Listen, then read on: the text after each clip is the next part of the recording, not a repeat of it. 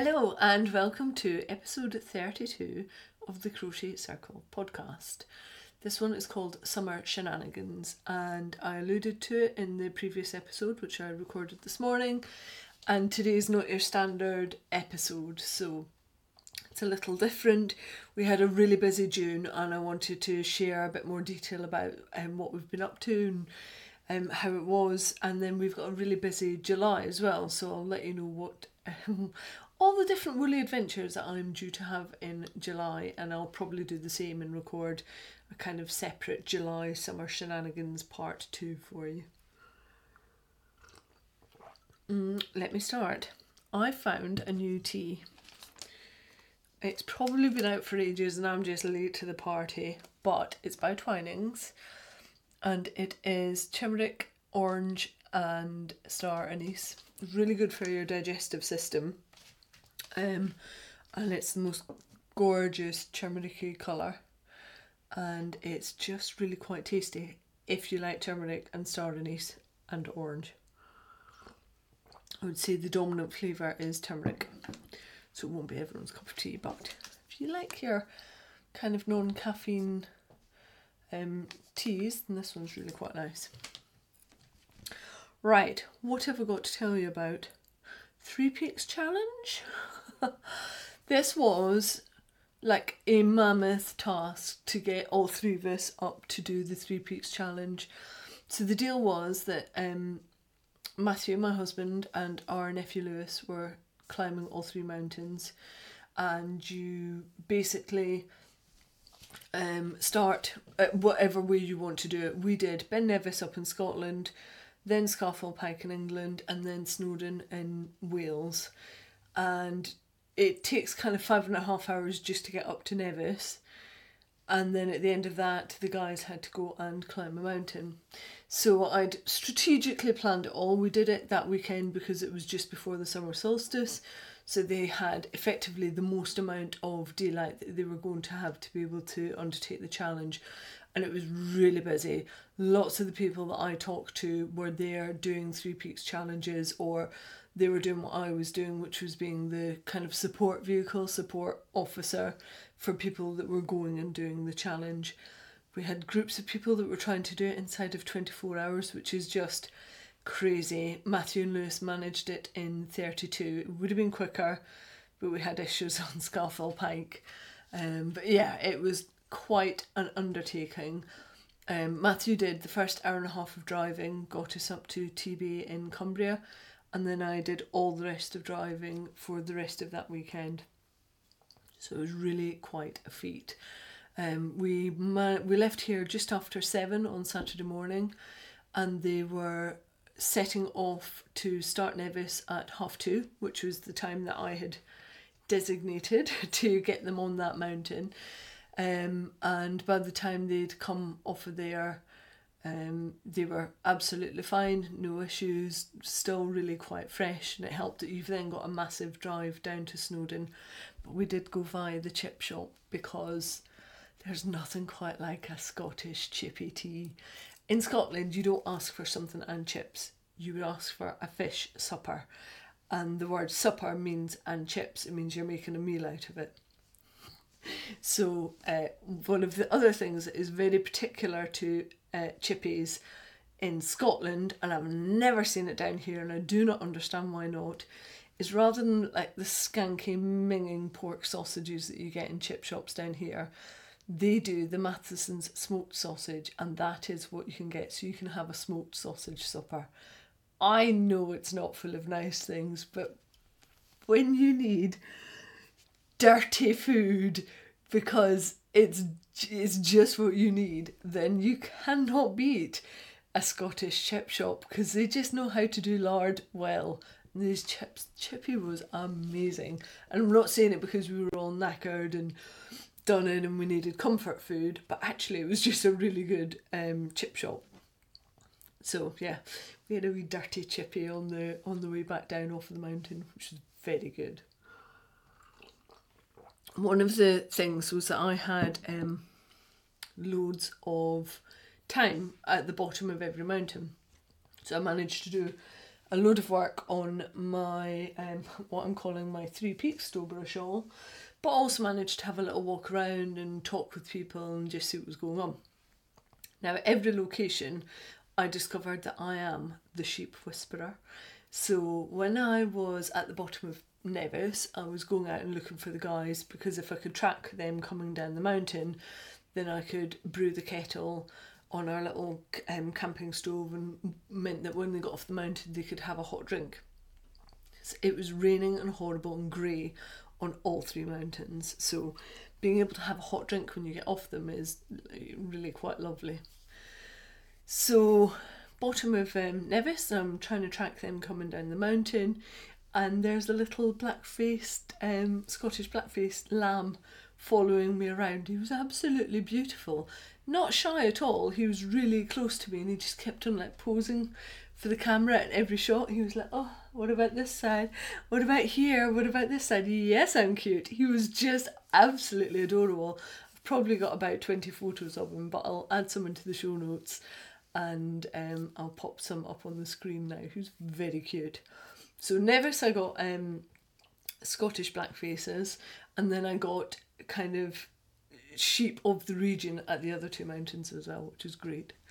Um, so we whapped on from Nevis, stopped just outside Fort William, but just mainly because the view was so incredible. It was really late on at night by then. It was probably about ten, half ten, and um, just the the view across from Fort William looking up was just absolutely gorgeous. At that time of year in Scotland, you just can't beat the light because there's so much more light, and when it's reflecting off the water and you've got that dark dull cloud cover as well and that's reflecting it's just it's absolutely magical um you know you get places like it in the across the world but for matthew and i because well because we're scottish it just um it, it just strikes something it's it's more it just seems like home it seems it's just lovely it was very nice to see so then after that we did um, I drove us down to Scafell Pike. Um, basically drove all the way through the night, which was interesting because I didn't manage to get any sleep at the bottom of Nevis. I got about 20 minutes, I think, so I didn't get any real sleep. Um, drove us through the night to Scafell Pike, and I think we arrived at um, the car park that they were going from at about quarter to five, half four, quarter to five in the morning. Um, that was at Wasdale. Luckily, there's a pub there. It, it has to be one of the most remote pubs in the UK. It's incredible. Um, and it is literally at the end, up and over the moors, and at the end of a track, and then it is just hemmed in with mountains. It's such a beautiful location, though, and they had just the best looking potato soup just when I needed it, um, which I'll come to. Um, so I managed to actually sleep in the back of the car. Lewis, bless him, had brought his pillow and his duvet with him so that he could sleep really comfortably in between mountains. So I crawled into the back of the car and managed to get about three and a half hours sleep at that point. That was good. Um, and the guys were up the mountain. They were due to come back off um, by about half nine, ten o'clock. And they didn't arrive and they didn't arrive and they didn't arrive and I was starting to get really quite concerned. Um, I went into the hotel, the pub hotel, um, when they were, I think, two hours late coming off.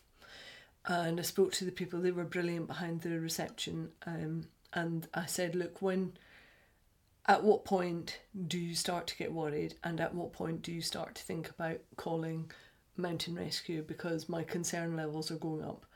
Wasn't panicking because I don't panic, and Matthew is very adept at hill walking and mountain climbing. He's done a lot of it and he, he knows where he is and what he's up to. But when you're up mountains like that and it's so grey and misty, you can literally look down at the map, look back up, and completely lose where you are unless you've got like a GPS tracking unit and um, the lady at the hotel said, "Well, how long have they been missing for?" And I was like, two hours. They were meant to be down two hours ago, and she was like, "Yes, it's time to start thinking about what your next options are. And I was like, damn it, damn it, damn it, damn it. Now, luckily, Lewis had gone up wearing a white waterproof jacket, and because this is me, I am little miss organisation.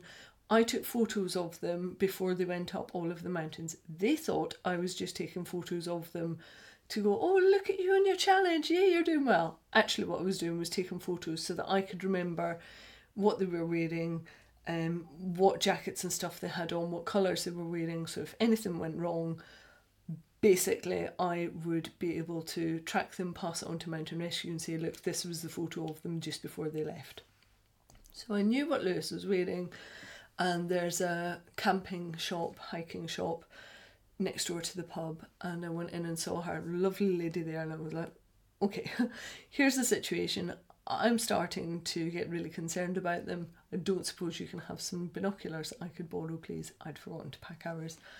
This really lovely lady lent me her binoculars, and I just stood watching the mountain, watching the path that they were meant to be coming back down. And I thought I'd seen them, and it wasn't them. And the lady came out and was like, "Have you have you seen them?" Starting to get concerned on my behalf. I said, no, I'll give it five more minutes and then I'm going to have to call Mountain Rescue because they've got turned around and they could therefore be anywhere down any of the other, other valley sides of Scafell Pike. And she said it happens all the time. It's notoriously bad in and around from that Wasdale head point. People are always getting lost. And when I'd been in the pub having lunch trying to keep myself calm, I'd managed to get onto the internet and was trying to get the mountain rescue information from there because I didn't want to just dial 999 and clog up that system. I wanted to actually make sure I was using the right um, number and going through the right route. And it says on there all over the place this bit is notoriously bad. We have so many rescues out of this area. It's um, people are always getting turned around, and I was like, okay, I, I feel a bit less concerned about it because you know, lots of people get stuck up here, but equally lots of people get stuck, and that's why mountain rescue are always being called out to that area.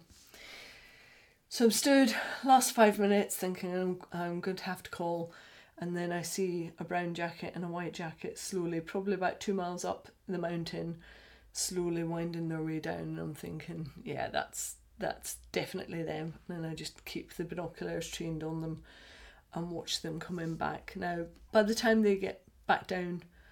We're kind of two, two and a half hours later than I wanted us to be. And I had built in a little bit of leeway for us to stop and have a really good hearty lunch somewhere and make sure that there was enough time they'd recuperated before we travelled to Wales and went up Snowdon. So I finally face to face with them and I was like, well done on your two peaks challenge, thinking there is no way we can make it to Wales in time and there is no way that you can go up that mountain um, in the semi dark, just not happening. And Matthew and Lewis were quite persuasive and basically said, We've taken money for charity and I think we need to give it a go. and we had not quite a fracas, but I was like, I, I think you're forgetting that this is a mountain that you're going on to and it's dangerous and actually you don't take these things lightly charity or not you can always give the money back or see if people are still happy for you to um like put that money into the charity because people aren't going to do you in for the fact that you got turned about on Scafell Pike and we were late coming down that, eh, that was like pretty much a flat no coming off the pair of them so the bargain I struck with them was if I could get them down to Snowdon for six o'clock, six in the evening. Um, if I could get them to Snowdon for six and they were on that mountain for half past six, then fine.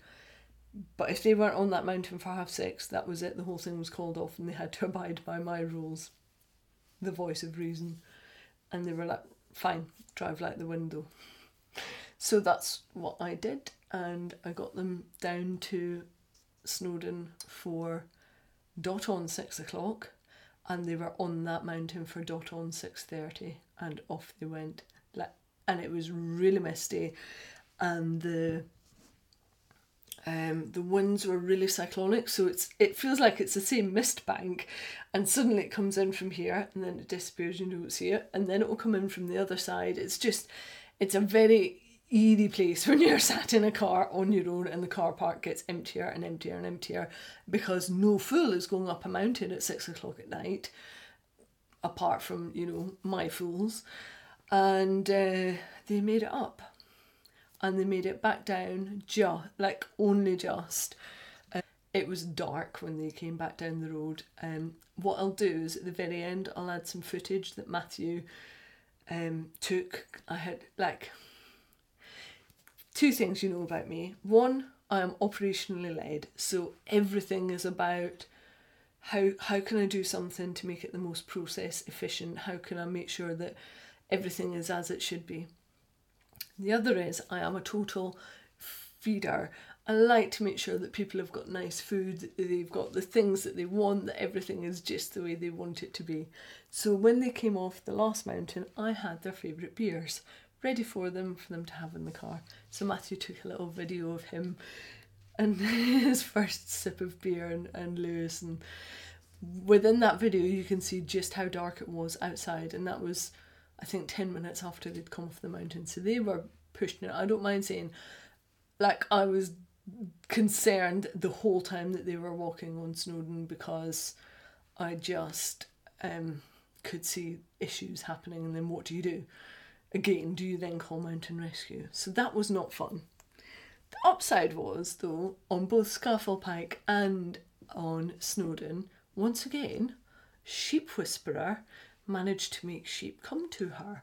Um, on Scafell Pike, I had some Herdwicks. Oh, they're just so bonny. They are the bonniest sheep you've ever seen. They they come in all sorts of different colours, really like muted, totally my colours, and they always have these beautiful white faces and little stubby white, very kind of almost triangular, totty little legs. They're so ridiculously cute.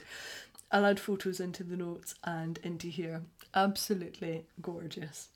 And then on Snowdon, I had um, Welsh Mountains come and say hello again. I was sat in the car and I was like, oh, come on, sheep. I could see these little white fluff balls coming. I was like, come, come to me and my camera. And so they did. They're just such lovely looking sheep as well.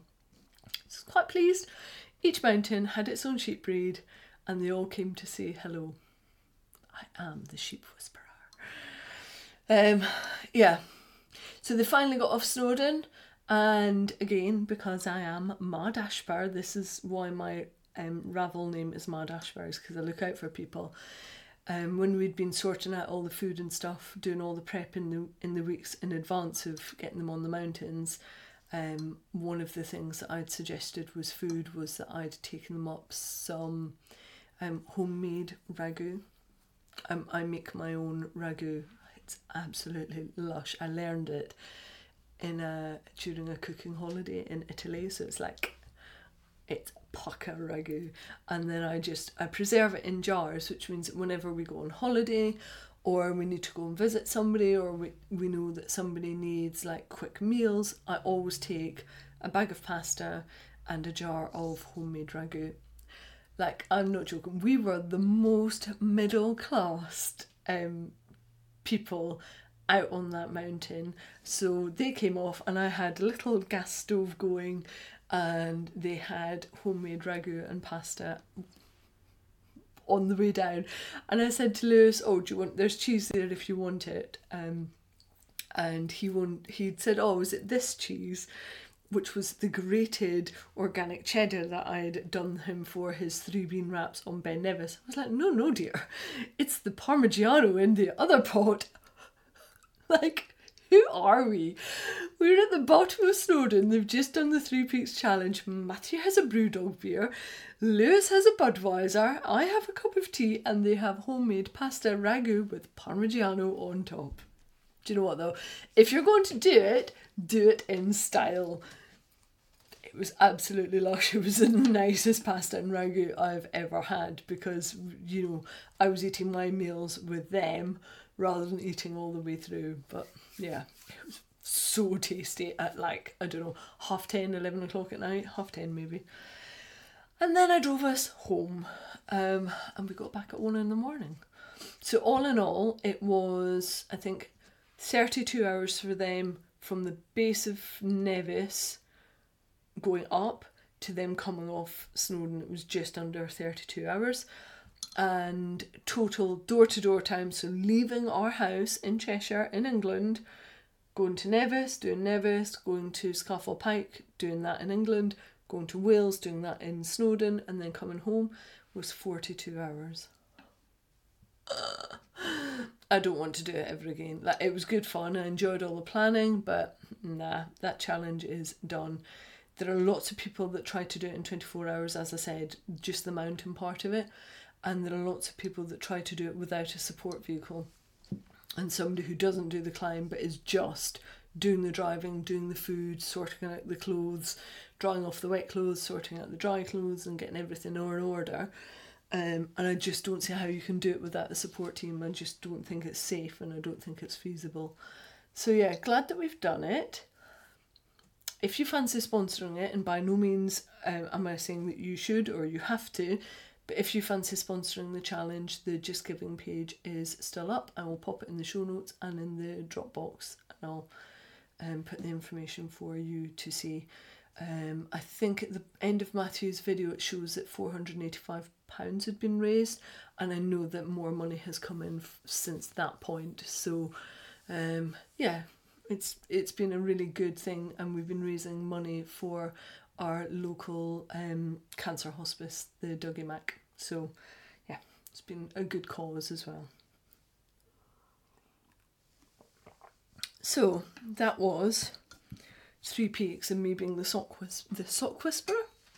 I've just read socks, that's why I said that. Three Peaks and me being the I nearly said tea whisperer, the sheep whisperer, which I'm going to test out because I'm off to see more sheep this weekend and uh, see if I can whisper to them and make them come to my camera as well. We don't we do not do things by half in our household. We are full pelt, then we knacker ourselves out, and then we have like a month off, and then we go at it again full pelt. Um, and at the moment, we're in two months of something happening almost every night, almost every weekend. So we expect to collapse second week of August, I would have thought. But the weekend after that, I went to Woolfest. Woolfest is a really nice sheepy festival which happens over in Cockermouth in Cumbria, which is in the northwest of England. Um, Matthew came up with me and drove because after Woolfest on the Friday, we were then heading up to Fife in Scotland to go and celebrate his dad's 70th with lots of um, family. Um, so Matthew sat in Starbucks in Cockermouth all day long, working away, whilst I was like sniffing wool. Um, and I showed you in episode 31 what it was that I got. Um, so you've seen that, all the Blacker goodness that I got. Um, but yeah, I also managed to meet up with Catherine um, from Crofton and Treats and Zoe from 24 Carat and um, and also Claire, who is YouTube's Bob Wilson. And yeah, it was really nice to see them and spend a bit of time with them. I know Catherine reasonably well, um, but I'd never met Claire. She's on holiday. I think she's just heading back now. She'd had six weeks over in Europe. She's in Australia. So she'd been having the most wonderful time with her dad and just going here, there, and everywhere and eating all the British food and just thoroughly enjoying herself and having a good old time of it. Um, and Zoe, I'd never met before, so it was lovely to meet her and meet a fellow crochet podcaster, which was great. I will put links to all of their um, podcasts in the show notes and also in the Dropbox here. The show notes for this podcast literally going to be links and photos, and that's it. No chat because it's just meant to be a bit of light-hearted something, not something that I pour three days into. Um, so yeah, that was really nice to um, see them and sit and have lunch together and just chat and have a bit of fun. It's a really, uh, it's really quite a relaxed wool festival. But one of the things I love about it is that they actually have activities in the two rings. So they have the main ring and the small ring. and in the main ring every year they have um, a gentleman. His name's Peter, and I can't remember his last name, he used to be the chairman of the Rare Breed Survival Trust, and they always have lots and lots of um, sheep breeds on show, so live stock and the breeders bring them into the ring and then he talks through the different characteristics of the breed and talks you through the um, fleece and what it's good for and it's just really interesting and entertaining um, part of the the Woolfest experience so it's it is a very sheepy setup there and I love it for that I really do um, lots of my old favourites were there. So T. Marbin, um, Lynn Roberts, who's my lovely friend who does the silver um, hooks. Who else did you see? Um, Emily Folds, which is Lele, and also Emma Knitted, who um, you've heard me talk about before. They've gone into a venture called Jaunty Yarns, which I'll add some photos of, which is yarn dyeing and patterns. Um, I really loved like they had a sock kit and it was really nicely um, laid out in like a you know like a smoothie takeout tub. So you got the yarn and the pattern everything all in the kit really nicely done um, and that's a brand new venture for them so it was nice to go and see what it is that they are up to I also saw Tanya, TJ Frog, just lots, lots and lots of people um, and it was the first time that I've really been able to spend time on the Blacker stand. Uh, and it's a company that I'm starting to get to know a little bit more.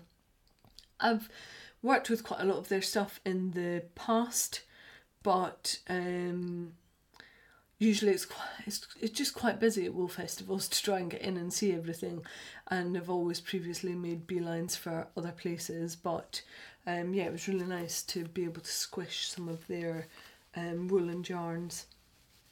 Um, what else did I do? I had to leave quite early because we were heading up to Scotland, so we were trying to time it so that we didn't get caught in any of the traffic on the M6, and equally we weren't too early that we were going to, to catch the traffic on the M8 in Scotland, and we just had like a dream run through. It was really good, um, and sneaky we had another chippy tea on the way up because it was my Scottish chippy tea was so good when we came off Nevis. And we thought we would chance our arm again and we just didn't fancy any of the service stations that we saw and it was really horrible chippy tea so um yeah it was a shame. I did get a smoked sausage though but the chips weren't all that. So that's it that's it. I won't now have a chippy tea for about another three years or so but it was so good. That first one was just lush. Um, so yeah, we made our way up to Fife and spent the night with Matthew's dad. And then the next day we were having like a 70th birthday party for him. So all the family were coming over to um, his dad's place and everybody was bringing food. So we had cheesecake and I made um, like spiced chickpea burgers and halloumi burgers and um, there were brownies. There was just everything. It was really good, lovely mix of stuff. And uh, yeah, it was just nice to spend some time with Matthew's side of the family, and uh, yeah, it was just, it was just good. But on the Saturday morning, before everybody arrived, Matthew's sister B and her mum Alex had um, come to the house early, which was perfect because I was skipping off over to Pittenweem to check out a local yarn shop. It's called the Woolly Brew, and I've been trying to get there for about 18 months, and it's just, it's a horrendous thing to say, oh yes, we've come to see you, and then not, and just skip off to a yarn shop for a couple of hours. Um, but because Matthew and his dad were going off to St Andrews to walk the dog and go and buy cheese, that allowed me to go to the yarn shop, and B and Alex came with me. Really lovely yarn shop lots of little unusual bits. I talked about what I bought from there in episode 31, but it was just great to find some little local gems that I wouldn't have otherwise um, found. She had a nice selection of patterns and books, um, nice selection of yarns, lots of little notions, and it was just a really nice, open, welcoming shop. It was one room and um, table for doing little workshops and bits and pieces and yeah, just really welcoming, nicely decorated, lovely bright wallpaper on the back of it. And Pittenweem is a beautiful town. It's right on the seaside, and um, yeah, like it's a lovely location to go to. And it was busy. That was a busy yarn shop. Um, the lady is called Fiona, and I think she's been open now for seven years, which is a good sign for a local yarn shop staying open for seven years and not trading online is quite a feat and um, I can see why it's busy. It's a lovely wee place. And um, I will happily go back there again next time I'm up if I can sneak away. Matthew can go dog walking again and I'll just head to go and see Fiona at the Woolly Brew. She's online um, if you want to take a look at what she's got in stock. But even if you're up and you live in and around Edinburgh, it's not a massive deal to then get up and over to Fife. So if you're day tripping and you're going to that kind of southern part of the Fife coastline, definitely go and have a wee pop into um, the Woolly Brew at Pittenweem. It's lovely. There are some really beautiful um, coastal walks in and around that area as well. Uh, some lovely coastal paths. Uh, yeah which I used to have to do for college. That was where I did my first year in and around that area.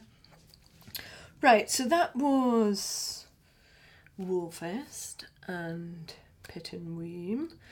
And one of the other things I wanted to share with you is another and another is another design in progress that I've got going, which I didn't show in the main episode because they're knitted socks and um, it's just something that I'm trying out, but they'll be finished for the next podcast, and hopefully the pattern will be up and running.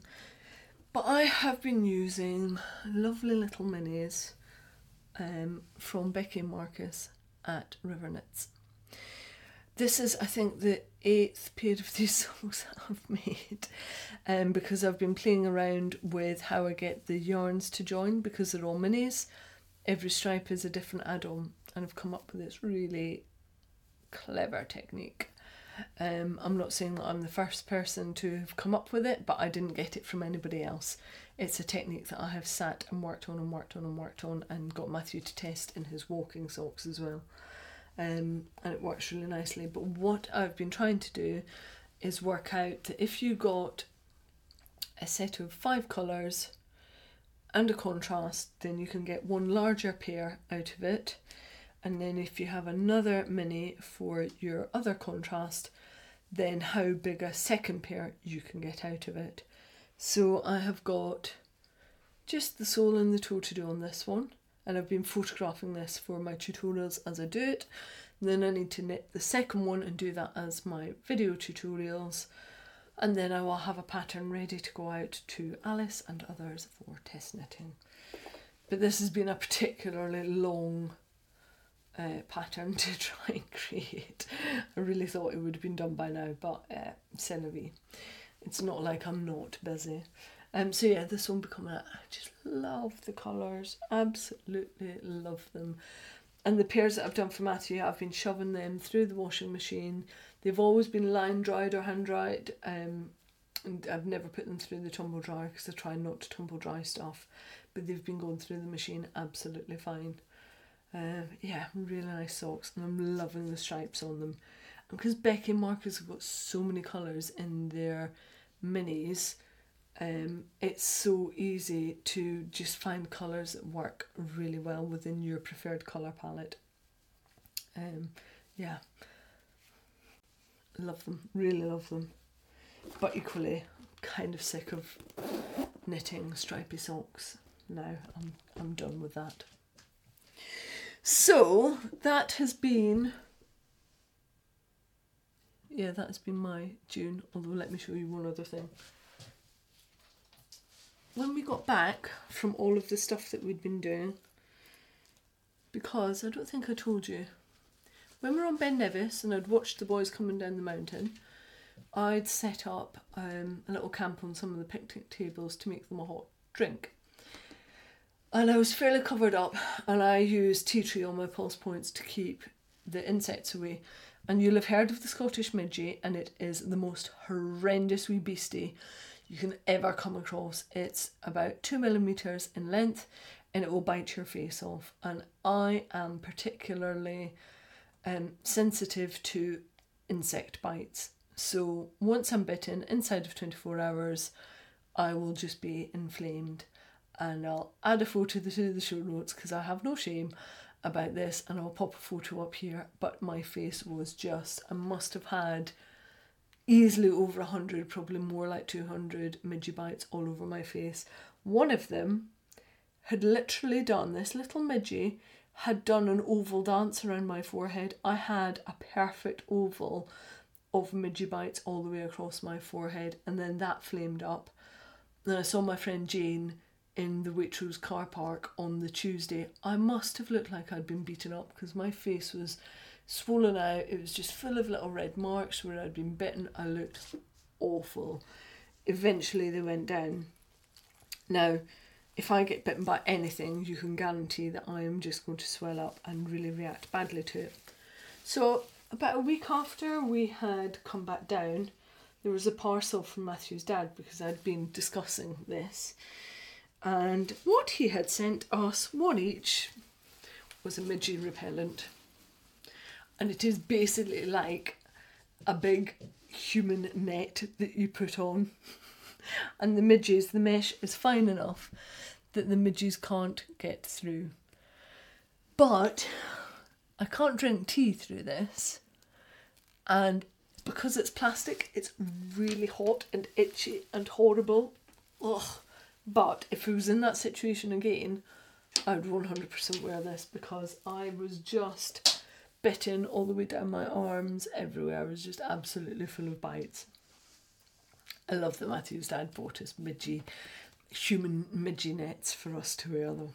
So yeah, next time I'm in Scotland and I'm stupidly out and about at dusk with a camping stove encouraging them all to bite me, I will have my human midgie net on instead. So, coming up next month, because you know all the yarny things are happening.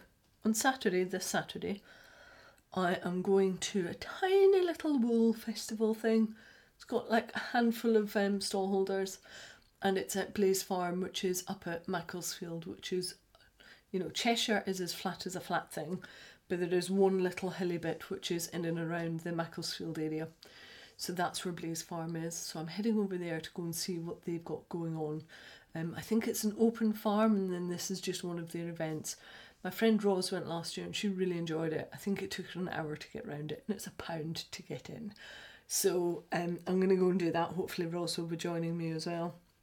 And then on Sunday, I'm heading over to Betws-y-Coed to go and see my friend Deb from Find Me Knitting. She's my tech editor, and she's opening her yarn shop. It opens on Friday. Um, and I'm heading over there on Sunday to go and give her hugs and encouragement and just wham positivity at her. Um, I'm so chuffed that she's managed to get a bricks and mortar shop. I'm really pleased for her.